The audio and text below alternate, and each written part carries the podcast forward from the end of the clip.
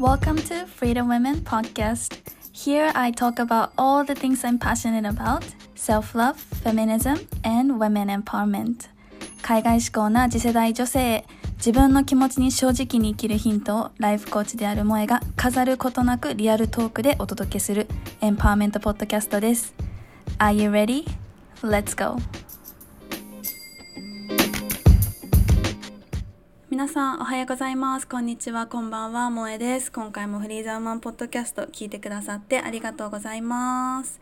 皆さん1週間いかがお過ごしだったでしょうか？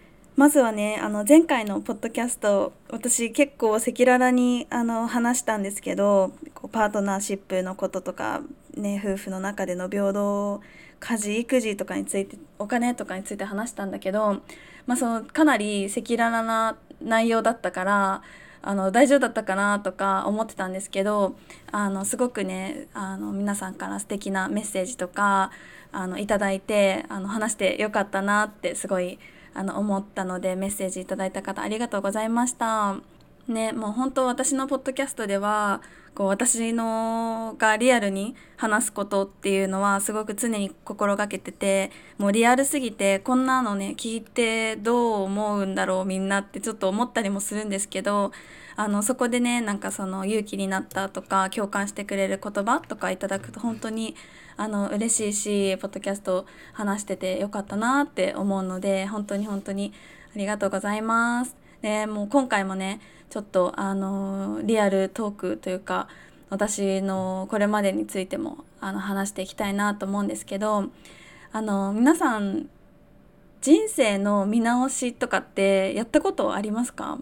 どうなんだろう？私ね結構自分のこう割と学生の頃とか若い頃から自分の人生について考えることって結構あのしてたんですよ。まあでも真面目になんかこの時期にこうなってとかそこまではあの計画とかしてなかったけど私の生きる意味じゃないけど私は何でこの世に生まれて何をするために今いるんだろうみたいなそういうねあの学生だったんですよ。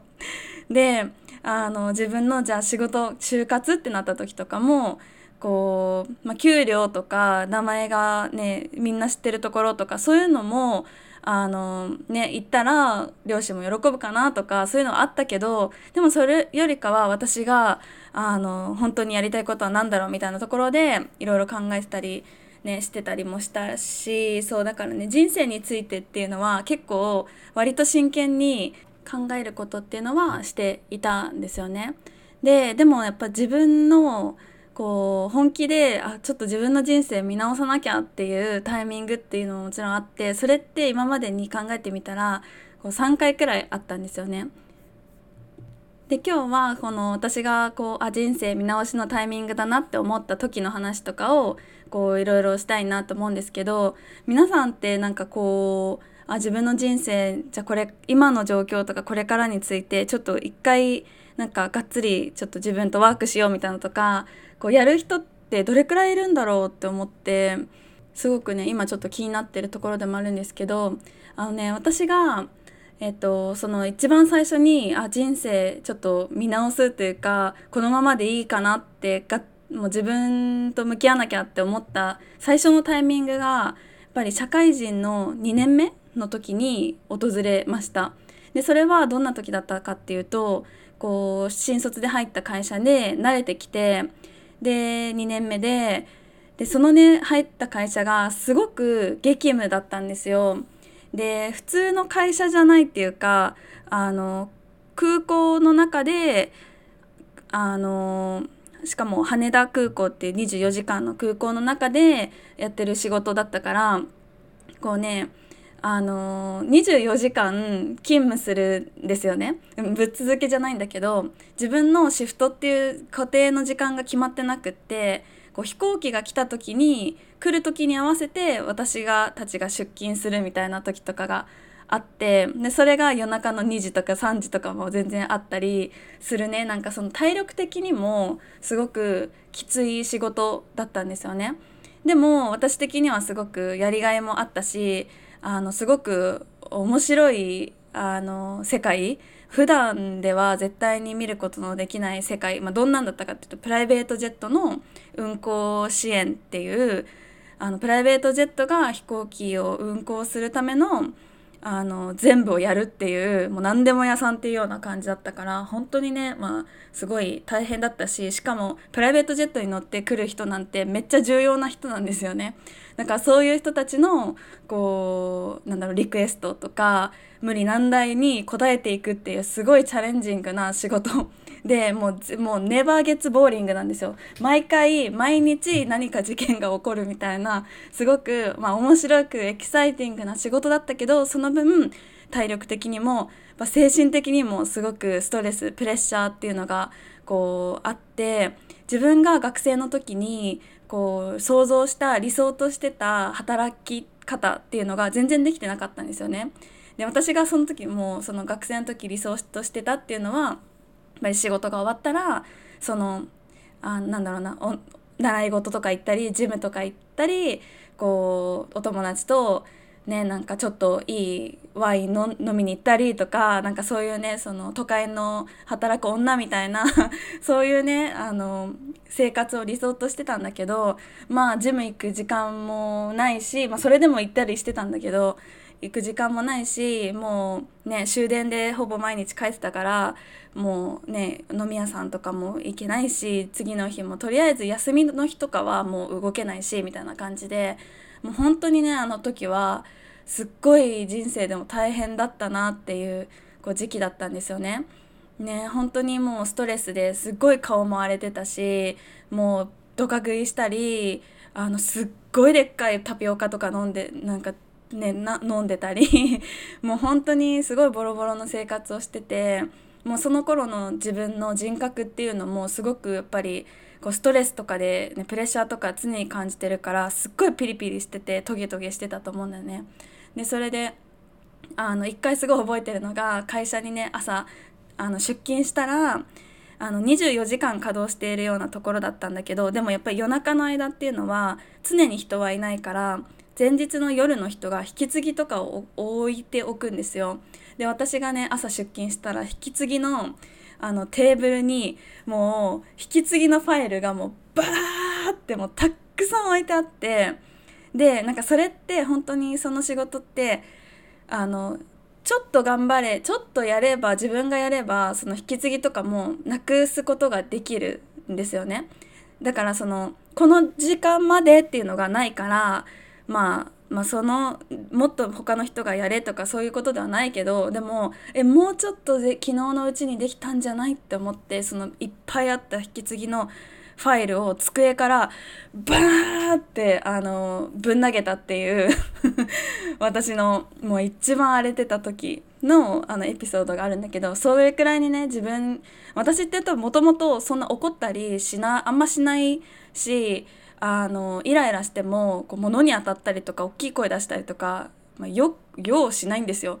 なんだけどでもその時の私はもうファイルをぶん投げもう多分すごいあの罵声もあの多分あ一人の時ねもちろん一人の時なんだけど多分すごく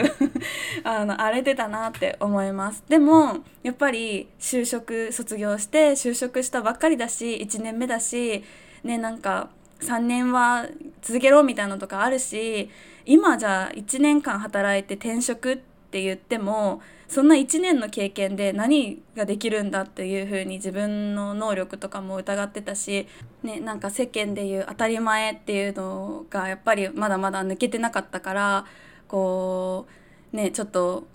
この今のイライラしてる日々のなんかボロボロな状態だったけどまあなんとかこうこのまま頑張ってみるかみたいな気持ちではいたんだけどでもやっぱりこう周りの友達とかにいろいろ相談するとそれはやばいとかもうちょっと仕事変えた方がいいんじゃないっていうふうに言ってくれたのもあってあやっぱりこうなんだろうな仕事を変えたりとかこう今の生活っていうのを見直すっていうのは大事なのかなって思ってでそこからやっぱりあのなんだろうな。自分の違う仕事転職っていうところで転職エージェントとかでも登録してみたりあとやっぱり仕事変えるだけじゃ多分このイライラとかもう本当に私自分のことがアンガーマネージメントイシューあると思っててもうイライラが止まらないみたいな。だからもう自分自身をまずこう整えなきゃなみたいな気持ちで YouTube とかで self development 系の動画とかも見るようになったりしてでその時にこうあの私も今でも大好きなあのアイリーンっていうラベンデルっていうあのミレニアル世代の人へなんか self development とか self coaching とかのあの tips とかを伝えてる YouTube があるんだけどそれの、えっと、ミニコースみたいなのを受けたんですよね。でそのミニコースっていうのがこう自分のこうドリームライフっていうのを思い描くっていうコースででもまずその自分の理想をあの描く前にまずは自分の今の人生を見つめ直しましょうみたいなのがあって、まあ、そこで今の人生の自分の人生のエリアで満足していること仕事だったりパーソナルとかこう何かこう趣味とかだったりとか満足していることとかそれがどうなったら嬉しいとか、まあ、そのコースに従ってこう自分との今の生き方っていうのをこう振り返っていたらあ私ってやっぱりこの仕事がやりたいこと一番やりたいことではないんだなっていうのがやっぱりはっきりとすごく分かった。でその分かったしあとあやっぱりもっともっと私ってこの外の世界に出ていろいろ経験したいっていう気持ちがあった。でもともと私はあの新卒で就活していた時はあの海外で働きたいっていう夢があったんですよね。日本窮屈だなって思ってて日本じゃなくって海外で働きたいって思ってたけどでもやっぱりその時はあの一番本当にやりたかったのは海外ベースの、えっと、キャビンクルーになりたかったんですよね。で一番理想を言えばエミレーツにすっごく憧れててドバイのエミレーツ航空っていう憧れててその試験とかももう何回も何回も挑戦したけど結局そこにはご縁がなくって、まあ、それで諦めて日本の空港っていうところで働いてたんだけど、まあ、でもそういうね夢とかもやっぱり諦めたくないなっていう気持ちとかもこう出てきてでそんなね気持ちも出てきたしあとやっぱり今このね仕事ここにいたらこの自分がいろんな経験するとか自分の夢をもう達成するとかってあ無理だなって思ってこう仕事を変えるっていう大きい決断もできたんですよね。でそのねあのやっぱりそこで自分としっかりとこう向き合うことを本当にするってすごい大事だなって思ったしなんかそこをなあなあにしてこう日々の忙しさとかあ疲れたな面倒くさいなっていうことをしてたらやっぱりこのいろんな経験したいとかやっぱり海外で働きたいっていう夢とかも多分忘れてしまっていたんじゃないかなって思うんですよね。だから私は本当に当時のこうすごい悩んで忙しく大変だったこう過去の自分にも自分にすごくあのありがとうって言ってあげたいなと思うんですよだってあの時自分の人生と一回向き合おうってなってなかったら多分今この今の自分って絶対いないと思うからあの時ね本当に大変で忙しかったとしても自分のことを忘れずに自分のねことを大切にして自分のために時間を作ってくれた過去の自分が本当にもうもう感謝しかないってすごい思う。でそこからやっぱりあやっぱり海外で働きたいやっぱりキャビンクルーになっていろんな世界でを見たりいろんな人と出会っていろんなところに行きたいって思った気持ちもあってでたまたまその時に募集していた航空香港の航空会社に受かってでキャビンクルーになれたっていうのがあるんですよ。で,、まあ、でもねあのキャビンクルーになったからってこう人生に悩むっていうのは終わりではないんですよ。そうで私はそうキャビンクルーになってでそこから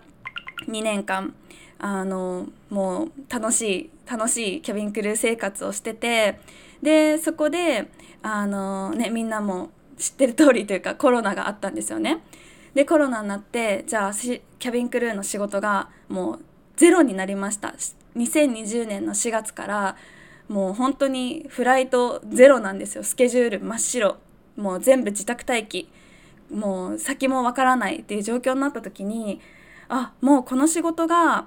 できないとしたらじゃあ私って何をしようっていう風になってえこの私からこの仕事を取ったら何が残るのっていう風になった時にまた自分の人生と向き合う自分の人生見直しっていうタイミングが2回目のタイミングが来たんですよね。でそこでやっぱりその時もねあのまあ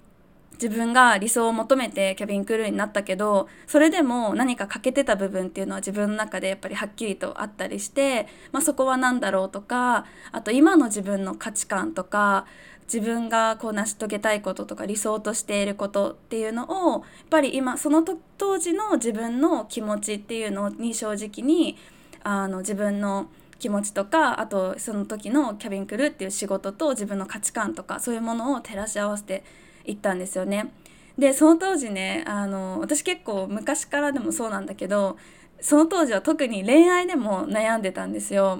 で、まあ、どんな風に悩んでたかっていうとまあ、無駄に自分だけが傷つく恋愛ばっかりを、まあ、してたんですよね。でもなんでそうなってたかっていうのは今ではわかるんですよ。まあ、それは何でかっていうと本当に自分自身に自信がなくって自分にセルフラブもなくってもう本当に傷つけてどうぞ傷つけてくださいみたいな感じでもうなんか言えば都合のいい女みたいな風になってたからまあそりゃねそこでそんな自分を大切にもしてない人を大切にする人なんてやっぱいないわけですよね。そうだからそこで恋愛でも悩んでてなんで私にはこうなんだろういい人が巡りいい人が来ないんだろうとか思ったりとかあとその頃もやっぱりあの女性のリーダーとか女性エンパワーメントとかの活動をしている人とかそういう人たちのなんかドキュメンタリーとかを見るのも大好きででもそれを見てるとねやっぱりそうやって活躍している女性の隣には必ずめっちゃサポーティブな素敵なパートナーがいるんですよ。そう。えこれ超理想ってすっごいなんかそのなんだろう。その私が理想としてる女性のリーダーとかがこうなんだろう。熱く演説とかするんだけどその裏ではあなんか今日自信がないかもとかあ間違っちゃったらどうしようとか言ってるの人をこう慰めてるパートナーとかがねあのドキュメンタリーで裏側とかで見れたりして。でもそういうなんかなんだろうこう私のやりたいことをすごく応援してくれたりこうそういうねちょっと心が折れそうな時にはこう支えてくれるパートナーがいたらどれだけ幸せかっていう風にこうねあこんな風になれたらいいなって思ってたんだけどでもその時の私はやっぱりあのねこう自分にも自信ないっていうのでこう恋愛にも自信がなくってっていうのでこうちょうどね悩んでた時期だったからそのやっぱり仕事とか自分の価値観とか見直すのもそうだけどやっぱ人生のエリアってそれだけじゃなくてやっぱり人間関係とかパートナーシップっていうのも大事だからそこでやっぱり恋愛とかパートナーシップっていうのもこう見直してじゃあ今の私はどうなのかとかじゃあ何がどんなパートナーがいたら理想なのかとかこうそういうところまでねクリアにしていったのが2回目の人生のこう見直しをした時でした。ででもそれをすることによってやっぱり自分が本当に大切にしたいものが分かったりとかこうなんだろうな自分の人生の目指す場所目的っていうのが見えたりとかこうあ私はこういうこういうのが理想だからこれは違うっていう風にこう自分でこう判断できるようになったりこう軸っていうのがこう見つかったことによってこう迷わないし自信がついたっていうのもあったんですよね。でそこでやっぱり仕事とか自分の価値観とかこう自分のビジョンとかそういうものを見直していった先にこう私がこう密かに夢見てた女性エンパワーメントってていうものをこう仕事にするっていうこともこうできるようになってこのポッドキャストもね始まったんですけど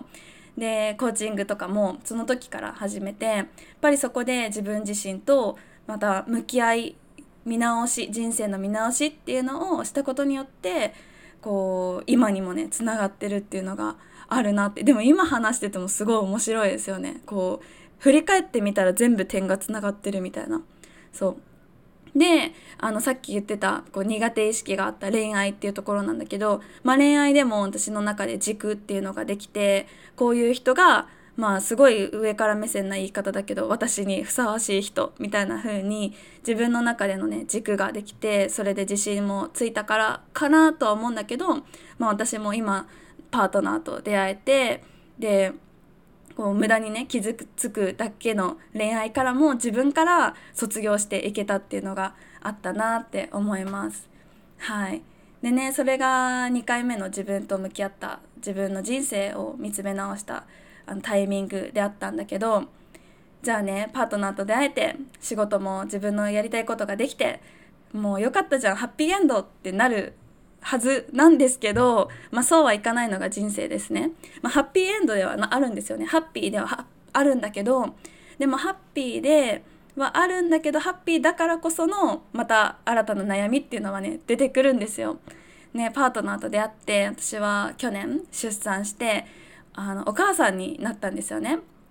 でやっぱり子育てをしていく中でこうやっぱりいろんな自分の置かれてる環境っていうのが変わるんですよね。やっぱこういうね大きい結婚とか出産とかあと引っ越しとか、ね、誰あの誰かとのお別れとかこうこういう大きいライフチェンジがあった後ってやっぱりこう自分自身はもしかしたら変わってない自分は自分っていうのはあるかもしれないけど自分のが変わらなくても環境が変わるからそこでまたやっぱりこう自分の理想とかそういう自分の人生っていうのをこう見つめ直すタイミングっていうのが来るんですよね。でやっぱり私もやっぱ娘を授かってで今まで通りではやっぱり行かないっていう時が多くってで私自身は変わってないけどやりたいこともあるけどでもやっぱり環境も変わるでもその中で自分の気持ちも変わっていくっていうところでまたもう「What am I doing?」みたいに「え私何してるんだろう？何をしたらいいんだろう?」みたいな風にこう悩む悩んだんですね。でそこでまた3回目の自分の人生を見つめ直すっていうことをするんです。で本当にこれって結構最近のことなんですよついこの間のことでついこの間8月に私も自分の人生見直しっていうのをやったんですけどまあねもう3回もやってるので3回目なのでどんなことを見直せばいいのかっていうのはもう大体分かっているからああ来たかやるかって感じでまた取り組んでまた今は新しいこう新たに自分の方向性っていうのが見えてきて今ね本当に動き出したそれに向かってこう気持ちを整理して動き出したところでもあるんだけどやっぱりねあの人生には見直しとか軌道修正って本当にやっぱ大事だなって思うんですよね。であのもうねこれって決めてそれを全うするのが正しいって思う人もいるかもしれないし、まあ、それも一つの生き方だと思うんだけどでも私的にはやっぱりこうこれって思っても自分の環境が変わったりさ自分の状況が変わったり自分の気持ちも変わることだってあるじゃないですか。で特に女性ってやっぱりいろんなライフチェンジがあるから自分の持つ肩書きとかもどんどんどんどん変わっていくからこそやっぱりこれって決めてそれに縛られるというかそれ通りに生きるってよりかはもう今はこれ私はこれって仮決めしてあとはもう見直し見直し軌道修正軌道修正ってしながら行くのが私は一番効率がいいなってすごい自分の中で思うんですよね。そう私も性格的にこれって決めたら結構やり抜いてしまうタイプで本当にもう頭をバーンと叩かれるような経験をしないとあこれは違うんだってやめない時もあるんですよ。でも結構それってねあの精神的にもエネルギー的にも結構しんどいのね。だからもう私からの本当に最大のアドバイスはもうなんだろうボロボロになったりもうもう私ダメってなる前に人生の見直し軌道修正っていうのをこうしてほしいなって思うの。で私もやっぱり子育て出産して産後のメンタルボロボロってなった状態に見直しして一歩踏み出すのって本当にやっぱ大変 だったし、ね、恋愛でもボロボロとか仕事でもうクタクタになってそこから一歩踏み出すのって本当大変だったからだからこう人生の見直し軌道修正っていうのはこう常にねなんならもう半年に1回くらいのタイあのタイミングで見直しとかをやっていくのが本当はいいのかなってすごい思います。ね、だから私もこう人生の見直しをしてあそうだったって忘れてたことを思い出したりとかあやっぱり私はここが大切なんだっていうのが自分のことがまた理解できたりとかすごくやっぱ大切なことだなって今もねあの話してて思ったんだけどでもやっぱりそれをね一人で進めるのってこう大変だしわざわざ時間取って一人でやるってこうめんどくさいし後回しにしてしまいがちじゃないですか。